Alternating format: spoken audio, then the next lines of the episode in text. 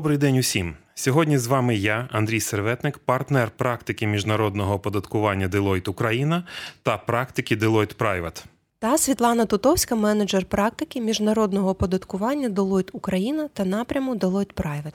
Вітаємо вас на каналі Deloitte Ukraine. Ви слухаєте черговий випуск подкастів Tax and Legal Talks. Андрію, багато експертів вже встигли висловитись про плюси та мінуси закону про податкову амністію. Вже є звіти з податкової про задекларовані українцями більше ніж 200 мільйонів гривень та про сплату понад 8 мільйонів гривень спеціального збору до бюджету. Отже, тема є актуальною, і тому ми вирішили додатково поговорити про важливі моменти, на які потрібно звернути увагу. А якщо ви пропустили, що ж таке податкова амністія, ми вам також це пояснимо. Сьогодні багато хто використовує при обговореннях терміні податкова амністія та амністія капіталу. Це майже синоніми або між ними є якась принципова різниця. Так, дійсно, багато держав оперують так званими амністіями, маючи на меті закликати своїх громадян податкових резидентів показати майно, з якого вони не сплатили податки в минулому, в обмін на застосування пільгового режиму оподаткування до таких активів або ж доходів. Насправді, принципова різниця між податковою амністією та амністією капіталу полягає в тому, що при податковій амністії громадяни, а точніше податкові резиденти, отримують право зізнатися в ухиленні від сплати податків у минулому без ризику притягнення за це до відповідальності, зокрема кримінальної. Ціна питання зазвичай сплата до бюджету країни певної визначеної законом суми, яка, як правило, є набагато меншою від суми не сплачених раніше податків. Амністію ж капіталу називають процедуру, коли особа декларує і легалізує свої активи. Які раніше приховувалися від держави, а в обмін на це знову ж таки має заплатити державі певну визначену законом суму коштів. І дуже часто держави комбінують ці зазначені види амністій, коли розкриття активів також дозволяє людині отримати гарантії від переслідування за несплату податків в минулому. Саме такий імунітет дуже часто стимулює громадян укласти угоду з державою і зізнатися в своєму неідеальному податковому минулому. Тобто, на перший погляд, це надвигідна легалізація статків для громадян. Влада закликає показати майно, з якого вони не сплатили податки, а в обмін готова взяти лише невеликий відсоток від суми заощаджень. Позитивний ефект для держави тут не в поповненні державного бюджету та збільшенні обсягів внутрішніх інвестицій, а насамперед у підвищенні рівня податкової моралі в суспільстві. Адже у багатьох людей з'являється можливість розпочати життя з чистого аркуша, без побоювань мати справу з податковим інспектором. Вони тепер можуть спокійно декларувати свої активи банкам та бізнес-партнерам. Але з іншого боку, так званий моральний ефект амністії може бути й діаметрально протилежним, якщо держава буде амністувати активи чи доходи регулярно. Тоді порядні платники податків матимуть усі підстави запитати, навіщо я виконую вимоги закону, якщо держава толерує порушників, які не платили податки в минулому, а зараз можуть відбутися незначною сплатою в бюджет? Згоден. До того ж, завжди існує ризик відмивання через амністію коштів, які е, просто були зароблені без сплати податків і походять від відвертої кримінальної активності, включно з корупцією. Зважаючи на практику багатьох країн, таке відмивання здійснювалося шляхом купівлі державних цінних паперів, зокрема за готівкові кошти, без пояснення джерел походження грошей. Але в цьому все одно був і позитивний ефект для країн, адже траплявся перерозподіл грошей із тіньового сегменту економіки в білий. Андрію, повернемося до позитивного змісту, який був закладений законодавцем в український закон про податкову амністію. Що являє собою цей інструмент для українського платника податків? Фактично, державою запропоновано українським платникам податків задекларувати саме певні активи, а не факт несплати податків. Якщо вони ці активи походять з доходів минулих періодів і з них не були податки сплачені. Винагородою за розкриття владі відомостей про своє майно має стати звільнення від відповідальності на несплату податків, конфіденційність отриманої державою інформації і неможливість використання цієї інформації проти самого платника податків. Але у таких преференцій від держави є своя ціна сплата спеціального одноразового збору, спеціального податку, за ставками, які залежать від того де знаходяться активи в Україні чи за кордоном, в які терміни буде проведена оплата збору, і від бажання декларанта купити на свої амністовані кошти державні облігації України. Але всі ці ставки є суттєво нижчими за стандартну ставку податку для фізичних осіб, яка становить 18%. Саме так вдвічі або навіть більше. А який перелік майна можна задекларувати в межах амністії? Ну він є насправді необмеженим. Фактично він включає в себе і грошові кошти, і нерухоме чи рухоме майно, і фінансові інструменти. Але важливо пам'ятати, що є винятки. Так, наприклад, не можна задекларувати готівкові кошти, а також активи, які знаходяться в країні-агресорі. Хоча закон не забороняє включати в амністію, наприклад, акції компанії, яка володіє такими активами. Ще одна важлива деталь: іноземне майно, яке підлягає декларуванню, не потрібно для цілей амністії повертати в Україну. Лише ставка податку для таких активів буде вища, наприклад, 9 замість 5 для майна, яке знаходиться в Україні. А якщо задекларувати іноземні активи до 1 березня 2022 року, тоді і ставка спеціального збору буде знижена з 9 до 7%.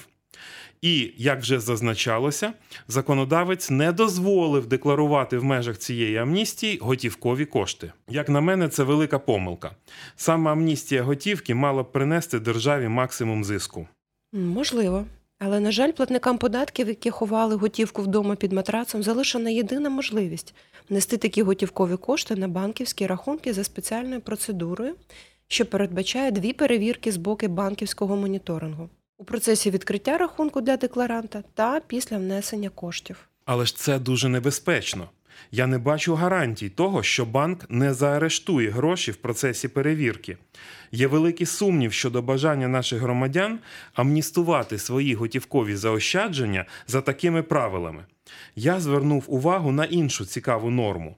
Згідно із законом, джерела походження коштів у декларації не зазначаються.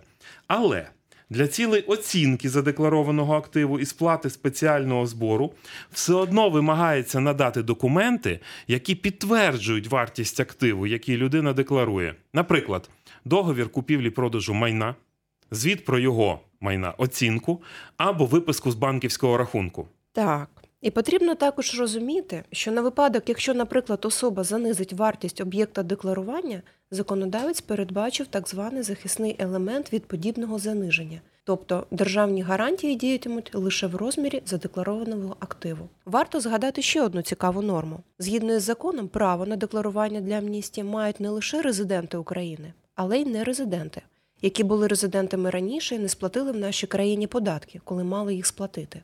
Як і очікувалось, державні службовці, а точніше всі особи, які були зобов'язані з 2005 року виконувати норми антикорупційного декларування, не мають права скористатися амністією. Андрію, ти згадував одну з переваг податкової амністії по-українськи? А саме, держава гарантує, що відомості, які містяться в одноразовій спеціальній декларації, не можуть і не будуть використані проти фізичної особи, яка її подала.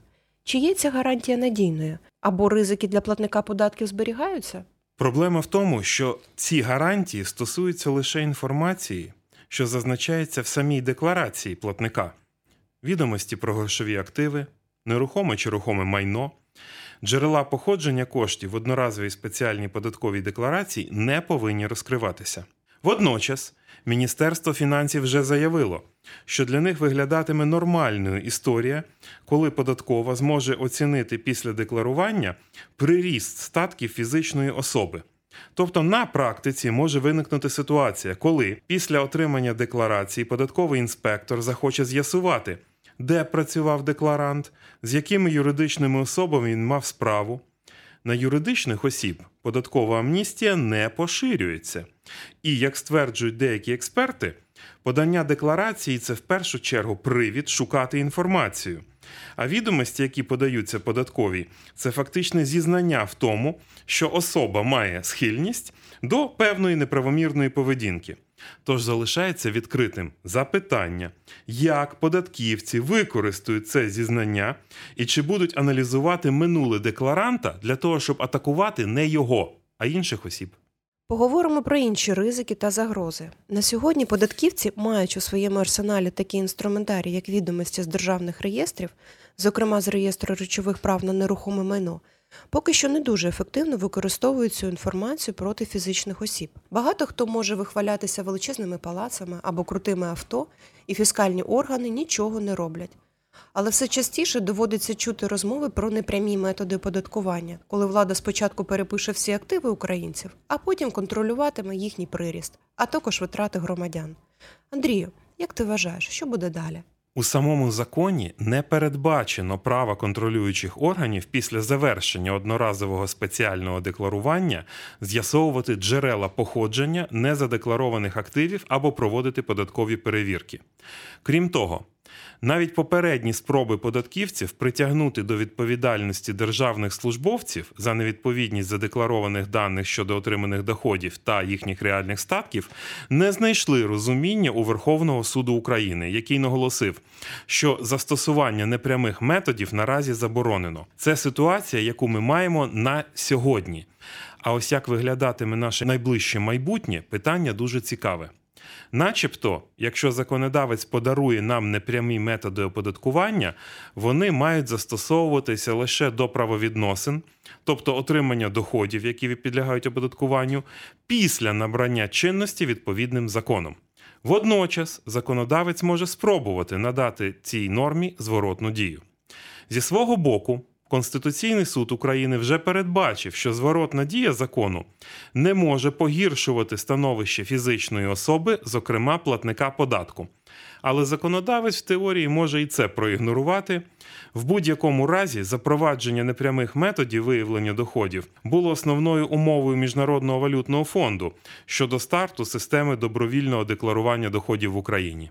Все це виглядає як сувора ревізія від держави для українців. Однак погодься, Андрія, логічно було б запитати, кому взагалі податкова амністія може бути вигідна. Варто з цим розібратися. В першу чергу, не варто забувати, поки що строк давності за несплату податків для фізичних осіб становить 3 роки, за умови, що податкові декларації подавалися належним чином. В іншому випадку обмежень по строкам для перевірок до нарахування штрафів немає. Виникає риторичне запитання: чи варто хвилюватися тим, чиї податкові гріхи сягають корінням у більш глибоке минуле, ніж три роки? По-друге, в Україні відповідальність за незаконне збагачення існує тільки для чиновників державного чи місцевого рівня. Звичайні громадяни не підпадають під відповідальність за недеклароване майно, якщо тільки його отримання не пов'язане з яким-небудь кримінальним правопорушенням. Таким чином, єдиним стимулом, що може спонукати українців скористатися амністією, Є поява нових правил оподаткування та застосування непрямих методів, коли податковий інспектор буде мати право звіряти доходи платника податків з його витратами чи активами і нараховувати податок на незадекларовані статки. Водночас, поряд з батагом українцям пропонують і пряник. Фіскали не повинні будуть оскаржувати активи, які пройшли очищення завдяки амністії. Все ж таки, Андрію, кому варто скористатися амністією? На мою думку, кожен окремий випадок варто розглядати індивідуально, з врахуванням всіх релевантних обставин. Є сенс розглянути варіант амністованого декларування тим фізичним особам-резидентам, які мають за кордоном кошти на банківських рахунках, з яких не сплачувались податки в Україні, або мають активи, які були придбані за ці кошти. Це можуть бути топ-менеджери, які отримували на закордонні рахунки свої бонуси, інвестиційні банкіри чи фінансові консультанти, які заробили за кордоном щедрі комісійні, або власники бізнесу, які продали свої акції і отримали гроші від покупця на рахунок у швейцарському, а не українському банку. Дякую, Андрію. Я погоджуюсь. Також надана можливість буде актуальна для тих громадян, які протягом багатьох років отримували дохід в готівковій формі, не декларуючи його, або возили гроші за кордону, не маючи довідок про сплачені податки від іноземних фіскальних органів. Але пам'ятаємо про ризики фінансового моніторингу. Отже. Ми непомітно підійшли до завершення нашого випуску. Сподіваємось, що вам було корисно і цікаво з нами. Ви слухали подкаст Deloitte Tax and Legal Talks. Підписуйтесь на наш канал на платформах SoundCloud, Apple Podcast, Google Podcast та стежте за оновленнями. До нових зустрічей. Почуємося.